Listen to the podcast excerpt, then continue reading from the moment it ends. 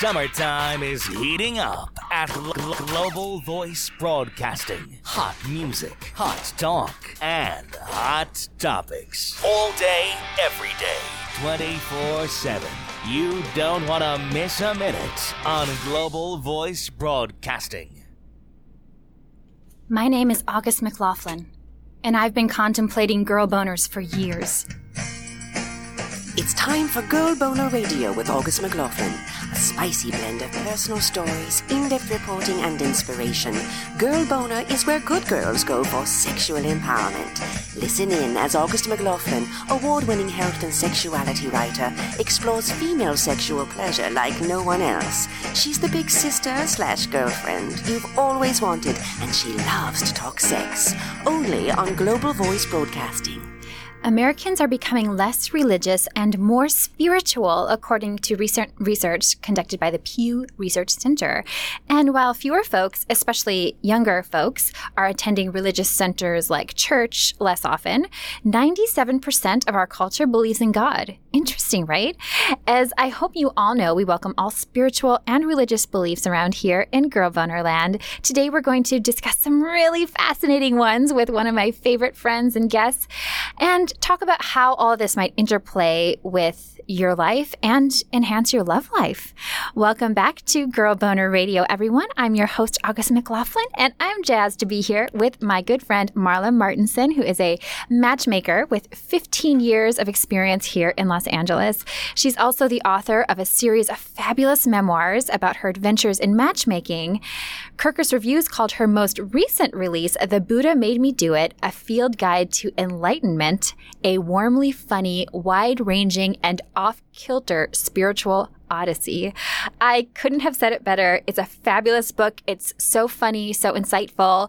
Congrats, and thanks for joining me, Marla. Thanks, August. Hi, everybody. So fun to have you back. We've talked about dating before, but this is a new topic for us to explore together, but it's one that's been part of your journey for some time. Exactly. I made the foray into an accelerated spiritual practice, kind of to offset the shallowness of my day-to-day work as a Beverly Hills matchmaker. And you talk about that in the book. I thought it was really interesting. At the beginning, you say, you know, that you have been on this path, this very spiritual journey for as long as you can remember. You've really lived by this law of attraction and believing in more than the physical self. And yet you talk about some of the billionaire matchmakers you work with who, some of them are somewhat shallow, I guess. And yeah, I have high-end clients. So the men are my paying clients, and they're wonderful guys. Don't get me wrong. And I'm so blessed to have my job, but some of them are very demanding, and the shallowness of it, you know, hey, humans are visual, especially men. So they'll get into eye color, size of what breast size they want, hair color, all sorts of things that makes my job very challenging at times. And some of the girls want a rich guy. And so, you know, that's LA, I guess. That's part of it. I think it's regional. You know, there's this pressure to be successful by looking a certain way. We're kind of taught that, you know, quote, beauty looks a particular way. It's young, it's curvy in a certain kind of way, it's a certain color. And there's really specific odd things that some of these men request. Yes, I remember just a funny little side note here. In my first book, Diary of a Beverly Hills Matchmaker, I tell about the story about a guy who was dating a girl I matched him up with. They were such a cute couple. I thought they maybe would get married. And then he calls me up and says, hey, I can't continue seeing her anymore. And he was real hesitant to tell me why. And I said, well, what is it? Tell me. And he says, her areolas are too big. And so he says, I can't handle it when she takes off her shirt. It's just a turnoff. And the poor thing, now, I didn't give any feedback. I didn't say anything, but she figured something out. And she was quite small-chested. She was a tiny thing, like 105 pounds, real cute. She went and got breast implants. She says, Marla, don't match me up for a while because I'm going to have surgery. And I tried to talk her out of it. And again, that's the thing where people think they have to look a certain way. She did get the breast implants, but then I matched her with another great guy, and they're married, and they have kids, and she's super happy, and I'm really happy for her. But I don't want anybody to think that they have to go under the knife to get a man or to find someone. Yeah, absolutely. That's really heartbreaking. And I'm glad that, you know, it did have a happy ending. It had a happy ending. Happy ending, happy beginning. Yeah. And you work mostly with straight couples, right? With I do. I don't have, I've been asked many times, do you have a gay division or will you work with someone gay? I just don't have time. It would try to build that up and get the people. But there's a great gay matchmaker in West Hollywood that I know, and I just send people to him. You can refer people. I refer, yeah. That's awesome. I know that women are actually, very visual too. We don't get as much attention for that. But look at Pinterest, right? Like we're very visual. Oh yeah, we're visual for other things. And well, we're visual in general, but I think it's interesting because I think our culture also kind of tells us we're not supposed to like lust or, you know, all those sorts of things. Do your women that you work with, do they have aesthetic goals too, or? Oh yeah, the tall. I want tall. You know, I like dark. Tall, dark, and handsome. That still holds. You know, it's interesting. Mm-hmm. That Prince Charming from Cinderella. Their excuse for wanting tall, and I understand this is built in our DNA to be protected, probably from the caveman times when we needed to have protection from our mate, from saber-toothed tigers or whatever. But now it's not they need protection. It's but I'm always wearing my heels. I'm always in at least 3-inch heels, so the guy has to be super tall. And the average American male is 5'9", and there's so many wonderful men out there who are 5'7", 5'8", even 5'6". I'm 5'6", and I had a boyfriend once who was 5'6". Didn't bother me a bit. He was absolutely adorable. Looked like Richard Gere. My husband now is 5'9". My preference is a little shorter, you know, everybody. And so I have to respect girls if they do like the taller, but there's not as many of them. And we need to save those super tall guys for the tall girls, because the little ones, the 5'1", 2, and 3, they'll say, I want to date 6 feet and up. I'm like, but what about my girl who's 5'10", 5'9"? She needs those guys. And then what if your soulmate is exactly not the height you want, you know, or because I know you talk about soulmates, you believe in soulmates, you believe you've met your soulmate, and sometimes we have these, I think we've talked about this a little bit before, but the checklist where it's like you're picturing what you want on paper, like they look this way, they make this much money, they have this kind of job, when in fact, you know, a soul match, a kindred spirit, someone could look in all kinds of different ways. Yeah, they could come in a different package. Don't limit yourself. I can understand if, let's say you're Jewish and you want a Jewish man, you're going to raise your kids Jewish. That's a non-negotiable. Okay, I understand if you are an avid football fan, it's Monday Night Football, that's all you care about. You want a girl who will tailgate with you or make you the sandwiches or something. If you don't want a smoker, maybe you're an AA and you don't want to be around someone who drinks. Okay, these are lifestyle things that I understand. But when you get too nitty-gritty and say they have to have light eyes or they can't have short hair or they have all areolas are beautiful. All areola, be open on the areola size. I've never but even you don't want to cut someone out. Be a little more open. When my husband met me, I was skinny as a pencil. My father had just died. I was like skin and bones. I had short hair, which he doesn't care if he's Latin. He prefers longer hair on a woman.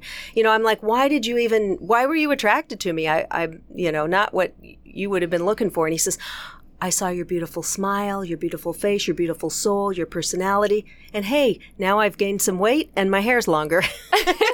So, you know, we can do things to change. I love it. So what inspired you to shift gears in your writing from writing about matchmaking to The Buddha Made Me Do It? Yeah, my first two memoirs were about my matchmaking, but there was a lot of other stories in there too. But basically, it was on the topic of matchmaking, and I didn't really have much more to say on it. I've been doing it a long time. I'm tired of giving dating tips. I'm tired of talking about the matchmaking so much. And I thought, I don't think my readers want to keep reading about it either, because I've got packed in everything in 4 different books, 2 books before that were dating advice. So I didn't even expect to write another book, but I knew writing's in my soul and I wanted to.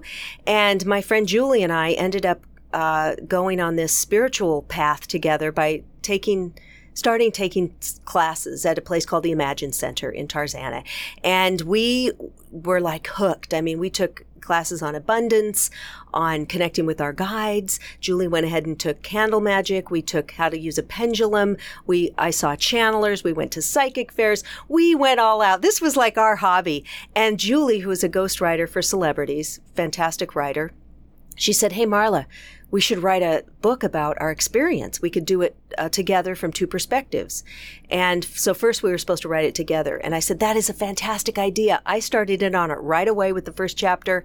And then Julie didn't get right on it. And I'm like, where's your first chapter? It's coming, it's coming. So anyways, I start on my second chapter. Where's your first chapter? It's coming. So 4 months go by and she says, Marla, I just can't do it. I'm too busy. I can't do it. And I said, well, I've already got 4 chapters going. Let me continue. And I wrote it on my own, but she gave me permission to put her in it. And there's some real juicy stuff and crazy funny stuff that we did. And it's a field guide. I say a field guide to enlightenment with LITE because it's light, you know, it's really fun. And you can kind of follow along and maybe try some of the things that Julie and I tried. I had so much fun writing this book, and my mom just cracked up the other day because I said, Mom, I love the book so much. I've read it 5 times myself. And she was like, oh gosh, you know, so, you know, she thought that was kind of funny. I love it. She's like, geez, Marla. But you're probably reliving these wonderful experiences. I am, because it was so much fun. Yeah, I crack myself up every time I read when I remember what we did. That's so funny. It's like a walk down memory lane. And I think most of us have thought about many of these different spiritual practices and ideas and have thought, this would be fun to try. So we actually get to try it with you. Yes. And there are practices in the book that I'm familiar with and some that I had never heard of before. And I know you have a little excerpt to read about one of them. Tell us about this scene. Yeah, one of them, I won't read the whole chapter, but the first part of it starts off, I go to this Chinese doctor and he has something called percussion therapy where he beats you with bamboo. And he doesn't beat you hard, but it hurts like hell. I've never had so much pain. Just that it releases, it's sort of like acupressure where you're pushing down and then it releases issues or past pain, trauma, yes. So he doesn't have to actually hit you that hard, but it burns like you wouldn't believe. So here I am in my underwear, you know, laying on his just in my panties only, laying there getting beaten with bamboo. And then he asks me if I want to try something else as well. And it really is something else. And yeah, so let me just start here. I'm putting on my glasses. All right. So Dr. Mo instructed me to turn onto my stomach so that he could apply a few suction cups on my back. Well, heck, Gwyneth Paltrow had done it. I guess I could too. He left the room while I took off my shirt and bra. I lay on my stomach in just my panties. Dr. Mo began to attach the cups. I didn't realize that they were basically screwed on. It was a tad uncomfortable, but after what I went through with the beating, I didn't complain. Once the cups were all screwed on, about 6 of them, Dr. Mo said, well, are we going to go all the way? Geez, didn't he realize I was a married woman? I looked into his eyes to see if something sadistic or perverted hid in his expression. No, not that I could tell. Then I noticed the little demonic black wormy things swimming in their jar. Oh, you mean the leeches? Yes, give it a try. Leech therapy is very effective. The leeches secrete an anticoagulant substance from their saliva. This action allows for toxic blood to pass freely in order for the free flow of qi to occur. I hesitated for a minute, wondering if I could handle having one of those creatures sucking my blood. At least I wouldn't be able to see anything since I was lying on my stomach. Hey, and if Demi Moore could do it, which she did, so could I. They don't call L.A. La La Land for nothing, and we are proud denizens. Go for it, Mo! The blood-sucking had better be included in the original fee, I mentally groused. Dr. Mo gave me an enthusiastic, okay then, and fished a leech out of the glass jar. I felt the wetness of the creature as Dr. Mo gave it a slow tour of my shoulder blade area. The little guy doesn't seem to want to attach here. There is no bad blood to suck. He moved the critter down to my upper hip and the thing sank its teeth in. Okay, he found some. How does the leech know which blood is bad? I asked. The leeches have an agreement with us, with nature. Isn't it marvelous? A vision flashed across my mind of Adolfo, my husband, having me taken away in a straitjacket. They'll have you back in no time, Marlita. You'll see. Just a few shock treatments should do the trick. As I lay pretty much nude on the table with the cup screwed to my back and a leech sucking the blood from my ass, Dr. Mo picked up his bamboo sticks and gave me a little extra treatment on the back of my lower legs. Surprisingly, it didn't hurt, which meant there was no trauma trapped in that area. This must be what S&M is like, I mused. Dr. Moe laughed. You're probably right. Oh, my goodness. I couldn't help but both laugh. It's intriguing, but I also had to cringe a little because, you know, when I think of leeches, I think of growing up, going to the cabin and these slimy, slithery things. That, what did that feel like? Was it helpful? I don't know. It's interesting because I was supposed to go back. It could take 4 or 5 times, Dr. Moe said, of these treatments. I went back one more time, but my husband, I had bruises all up and down. I mean, bad bruises. And then the suction cups left scar, you know, these circular things on my back. And then I had a little blood where the leech was. And my husband saw me. He flipped out. I mean, he's like, are you crazy? You're out of your mind. This guy's laughing. How much did you pay for this? Well, it was like $105 per treatment. Yeah. And then I bought some herbs and stuff. And he says, that doctor's laughing is all the way, you know, laughing all the way to the bank. And I said, no, but I've got to go back. You don't understand. If I don't go back, it's not going to be completed and it won't have the full effect. And he's like, you're not going back. I said, I am going back. So I went back one more time. And then I just, you know, I couldn't risk my marriage. He says, what if you have such beautiful white skin? What if you're scarred for life? And I said, well, you think people keep going back to him if they got scarred? And I think it's something good. I'm glad I did it. I think it probably is a great treatment. I mean, even if I sound crazy saying it, and I highly respect Dr. Moe. He knows a lot of Chinese medicine, herbs, and a lot of things. I'm going to have him on my YouTube show soon to talk about it. But, it just sounds, I think a lot of people would sound crazy. I did call Julie on my way home and said, hey, Julie, you should try it. And she's like, Marla, I'm glad that it did something for you, but I will never let someone beat me with bamboo. That's really funny. So you've tried so many different techniques and you still use many of them. Is there one that stands out that was particularly helpful as far as your romantic life and your relationship with Adolfo? Yeah, you know, it's I didn't just do all of the woo-woo basic spiritual stuff, such as law of attraction stuff. I delved into the occult, the paranormal. I kind of dipped my toe a little further in there. And I did have a session with a great guy called Jimmy Mac. His website is jimmymachealing.com, and he is a fabulous guy. I've had him on my show a few times, and he does something. He had a near-death experience, and he went to the other side, and he was now he's connected with these guides who taught him a healing modality, and they kind of heal through him, and they change the energy of a person, so he can give you a session. He's in Florida, so you can do it on phone or on Skype or whatever, or in person. And we had a phone session. And I hold my pendulum and he changes the direction. Like, let's just say somebody says, I hate my job.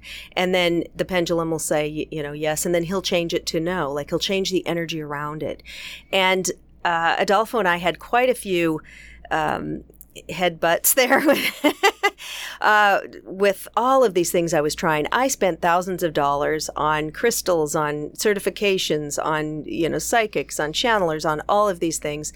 And he was like, what in the hell are you doing? So we had a lot of arguments. And for a while there, I thought, I don't know if I can be with someone who's like trying to squash my interests and my joy. And so I told Jimmy Mac about it, and he switched the energy around. And the next day, Adolfo walked up to me and said, I want to start fresh. You know, I don't want to argue anymore.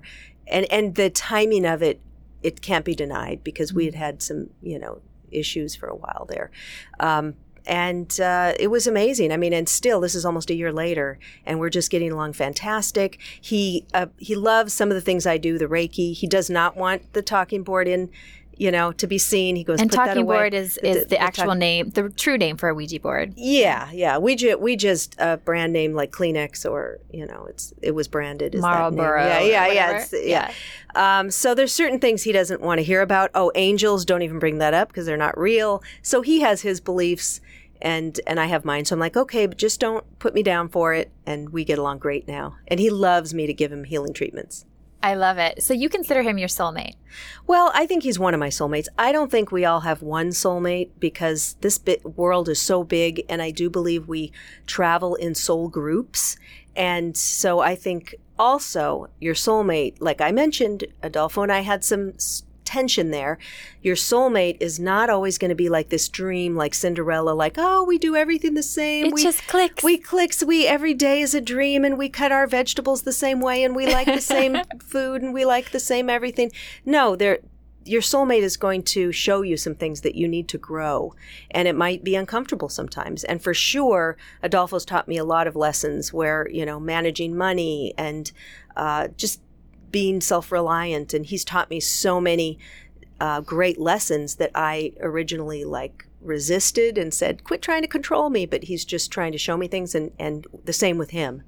So patience is another one of them. And we've been together 15 years, and I think there's just been so much growth and so much wonderful things there, you know. And, yeah. And you know, I was married twice before. Those were not my soulmates. Those were marriages based on hormones and the cuteness of the guy. Yeah. Two practice ones. And then many dating and relationships, you know, hey, I'm a Gemini living in LA. So, you know, I was out there. I was out there dating and having a lot of fun and finally found the right partner. But yeah, I think that's a real misconception that, oh, my soulmate's going to be, you know, everything's going to be perfect. It's not going to be perfect. Yeah. And like you said, it could be really uncomfortable, which is good if you embrace that and you take that as an opportunity to grow and to work on yourself and to learn. If somebody's listening who really wants to meet a soulmate or a great partner and they want to go a spiritual route, what would be a really good first step in your opinion? Well, I see a lot of people coming to me. Especially so the men are the paying clients. So they'll come and they'll say, hey, okay, I'm going to give you, you know, how much money, and then find me a beautiful blonde between 28 and 33, 5'6" and up, C-cup chest, beautiful areolas, eyes, or what? Beautiful areolas. And then they don't want to do any work on themselves. It's like I'm a genie or Frankenstein working in a laboratory. So I think the most important thing is to look at ourselves. We all have some work to do. We all have some baggage from our past. No, who had a perfect childhood or who had a perfect anything. So we've got to look at maybe our patterns, the people that say, oh, all I do is attract bad boys or all I do is attract assholes. The common denominator is us. I used to be one of those drama queens who would attract the bad boys. I was always crying my heart out. And I thought, wait a minute, what's going on with me? What do I need to clear out? So do the work on yourself. And that's where the spiritual journey can be so much fun. There's a lot of great things you can do. So work on yourself first, and then you're going to attract that right soulmate. Otherwise, you're going to keep with your same patterns and keep attracting the same type of person. Interesting. I love that. And self-care and working on ourselves, that's really the most important work we can do. We never know where it will lead. I'm going to bring in a question here from a listener for Dr. Megan, which kind of ties into what I wanted to ask you next about kind of, you know, finding happiness when you are very different as a couple, like you and Adolfo. But this listener named B asked this question about initiating sex. She said, my husband and I have great sex when we have it, but neither one of us is inclined to initiate. When I try, he doesn't seem to get what I'm doing. I'm probably too subtle, but being more obvious is intimidating, and I really, really wish he would get things going more often. Any suggestions? B, such a good question. And maybe this is one of those cases where you're in this challenge together, you know, maybe working through, maybe you met because you're supposed to both be working on this or working on yourself in some of these ways. Here's what Dr. Megan had to say for you. Great question. And, you know, a lot of couples sort of find themselves in this place where, you know, again, I think so often in our culture, we think that sex is supposed to be spontaneous, but you know, for many logistical reality factors, it doesn't, especially if you're in a long-term relationship, it doesn't often look that way. So what I'm hearing you say is that fabulous. When you both are having sex, you both really enjoy it, but somehow either or both of you are finding it difficult to initiate. So first of all, outside of the bedroom, and I think I cannot stress this enough, these kind of conversations are incredibly important, but definitely have them outside of the bedroom. Because it's kind of like saying, I get really turned on when you turn me on, when I really love it, when I appreciate when you do X, Y, or Z. Because I think part of this is, and this is in my experience totally not uncommon, it's like you're trying to initiate, but in your words, it feels so subtle. And I've heard in my office so many times, he's like, what?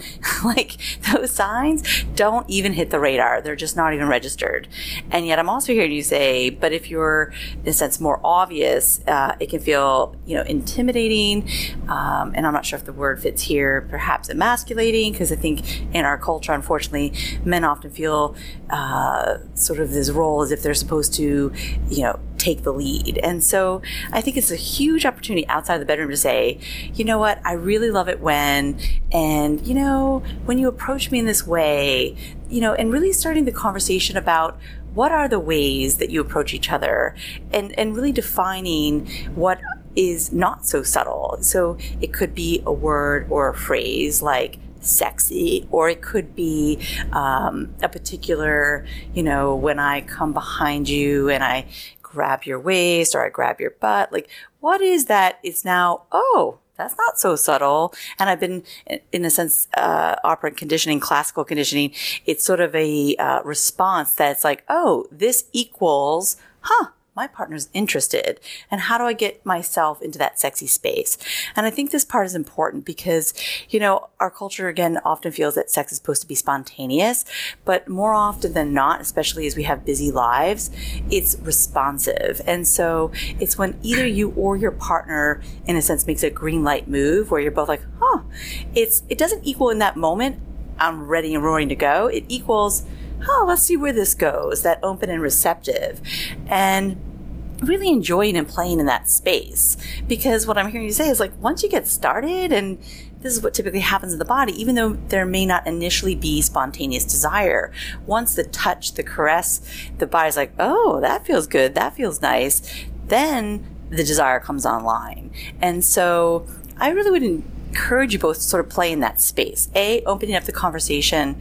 I really love it when you turn me on when, and a signal for me that, you're in the mood is, and, see how that goes. But recognizing it's a process, and, the more that you're open to that and experiment and just say, hey, what I loved about that is, or pivot, right? In your mind's eye, it looked amazing, but it didn't necessarily feel that way in reality. Then it's like, it's not catastrophized. It's more like, what did I learn from that? And how do we even make it better next time? The possibilities are limitless, and I hope you both enjoy, that exploration. Thank you so much, Dr. Megan. Wonderful advice as always. Everyone can check out her fabulous website, greatlifegreatsex.com, to learn more. B, I hope that was helpful for you. I loved what she said about being, playful and having these conversations outside of the bedroom, and really keeping a positive view of it all, and pointing out what you really love. I think that can be like amazing foreplay. It's a really great way to just stay connected, and you gradually get more comfortable, I know Dr. Megan in the past has also said you can take turns initiating. There's all kinds of things you can do, but really just starting from a place of curiosity and play can be so powerful. So Marla, a couple questions. First of all, because you and Adolfo are so different, I know you said that you can work together now and you really respect each other's differences. When you meet someone and you're really attracted to them, but they're so different, like, how do you know if that is, you're complimenting each other, or if it's like, wait, we're too different? Well, it's interesting because we have a lot in common too. Like, we love the same TV shows. We love the same places to go travel. We love art. We love the same decor for our house. We love this, there's a lot of similarities as well.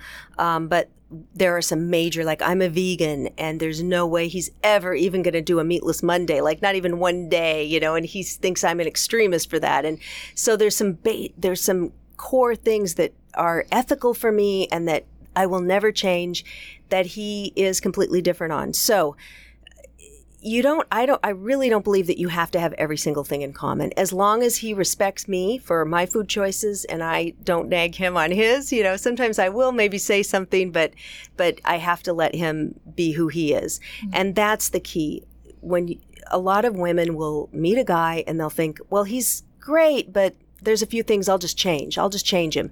No, either you like them for who they are and you let them be who they are. They might make some shifts when you're together. Maybe they'll dress better or go to the gym or something, some small tweaks, but you've got to let people be who they are. Who wants to be changed? So I think that's what it is, just allowing those differences and celebrating the things you do love to do together. I like my alone time, you know, going to my yoga class or spending time in my studio or when he's at work or going to do things with Julie. So we don't need to be together every single second either.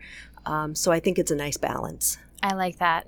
That's really valuable advice for any of us and for all of our relationships, friendships, family, you know, partners, for sure.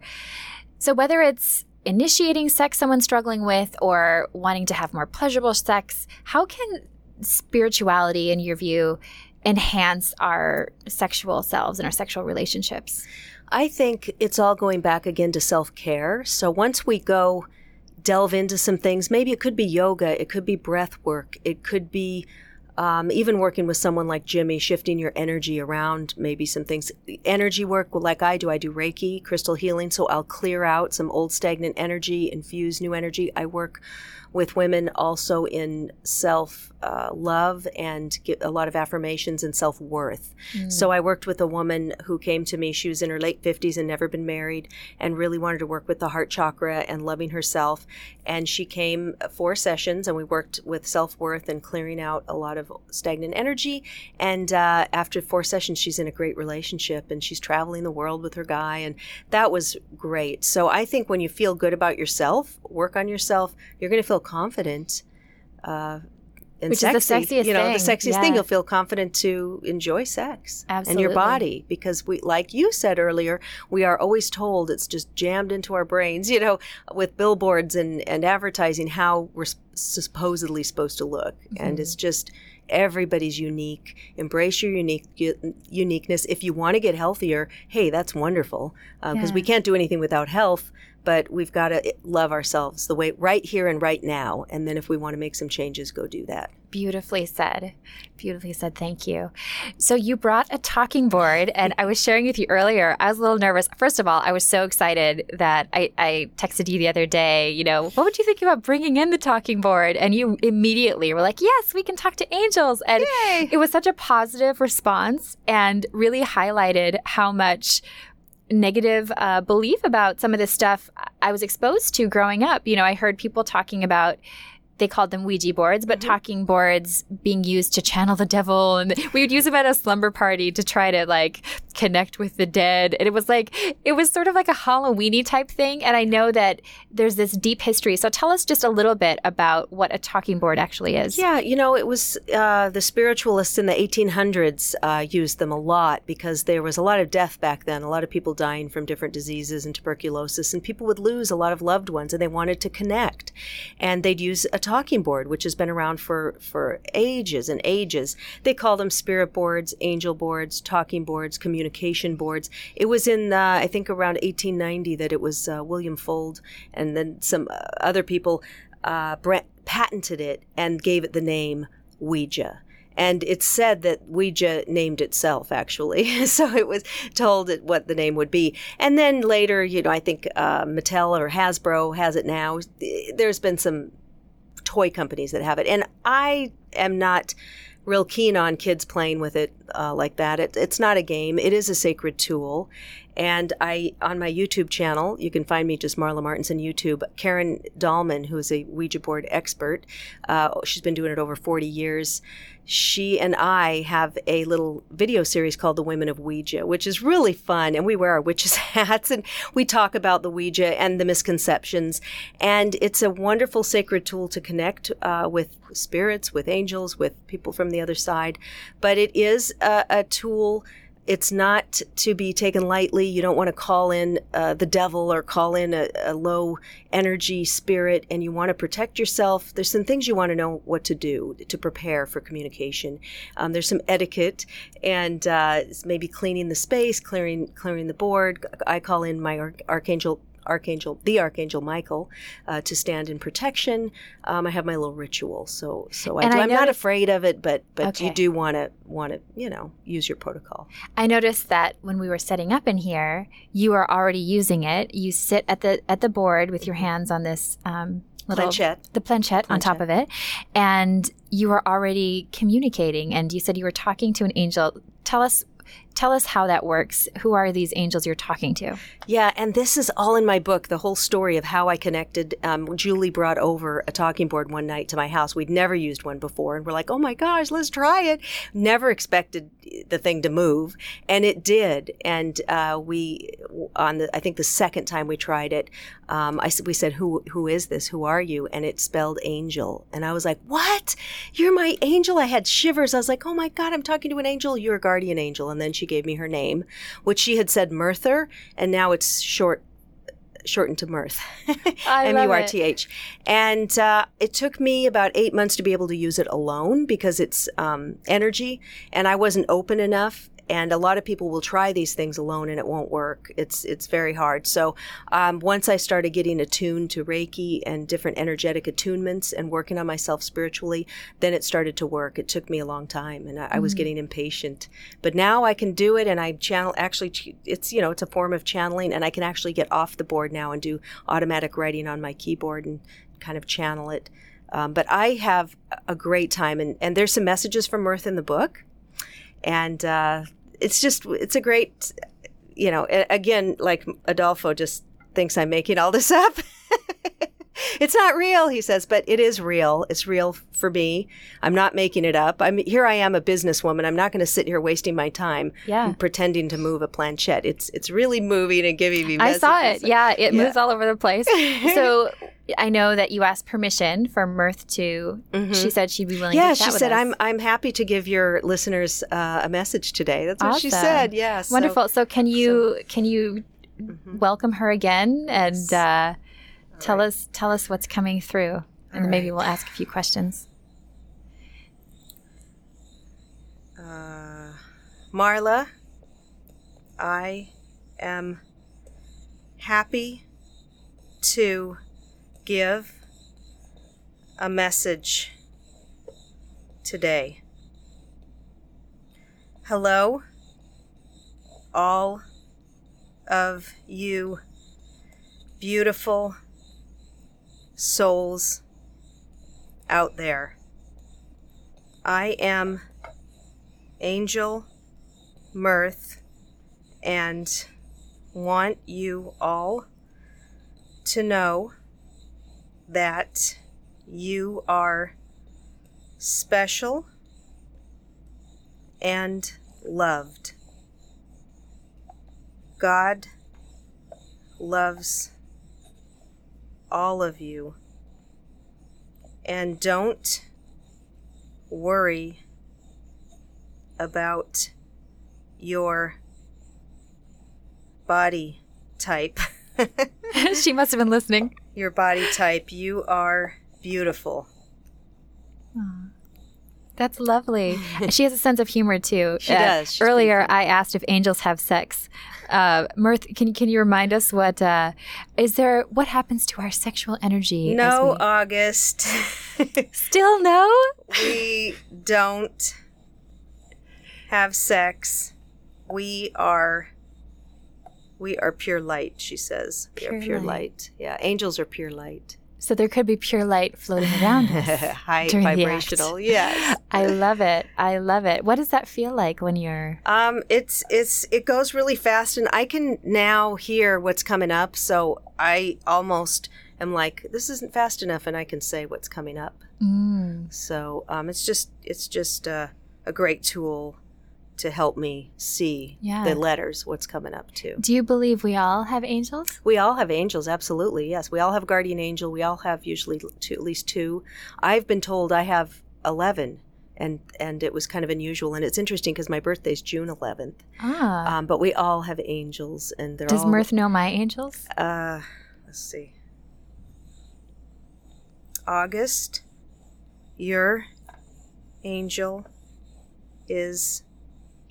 with you always, and her name is Betty. Aww. She loves you so much and watches over you. And we have to remember, angels, since we have free will, we need to ask for their help. They're not just going to intervene unless we're maybe in a car crash or something life-threatening. But otherwise, if you want help, like I need help with inspiration for writing my book, or I need help getting over this grief, or I need help, please help me. And they want to help, but you have to ask. And you actually verbalize it? You can think of it, or they can hear your thoughts. You can think of it or talk to them or write a note to them. Betty. Betty! Aww. I love it. Isn't that a cute name? That was really sweet. My mom has always told me that she knows there's an angel with me. Yeah, everybody, even our pets. Yeah.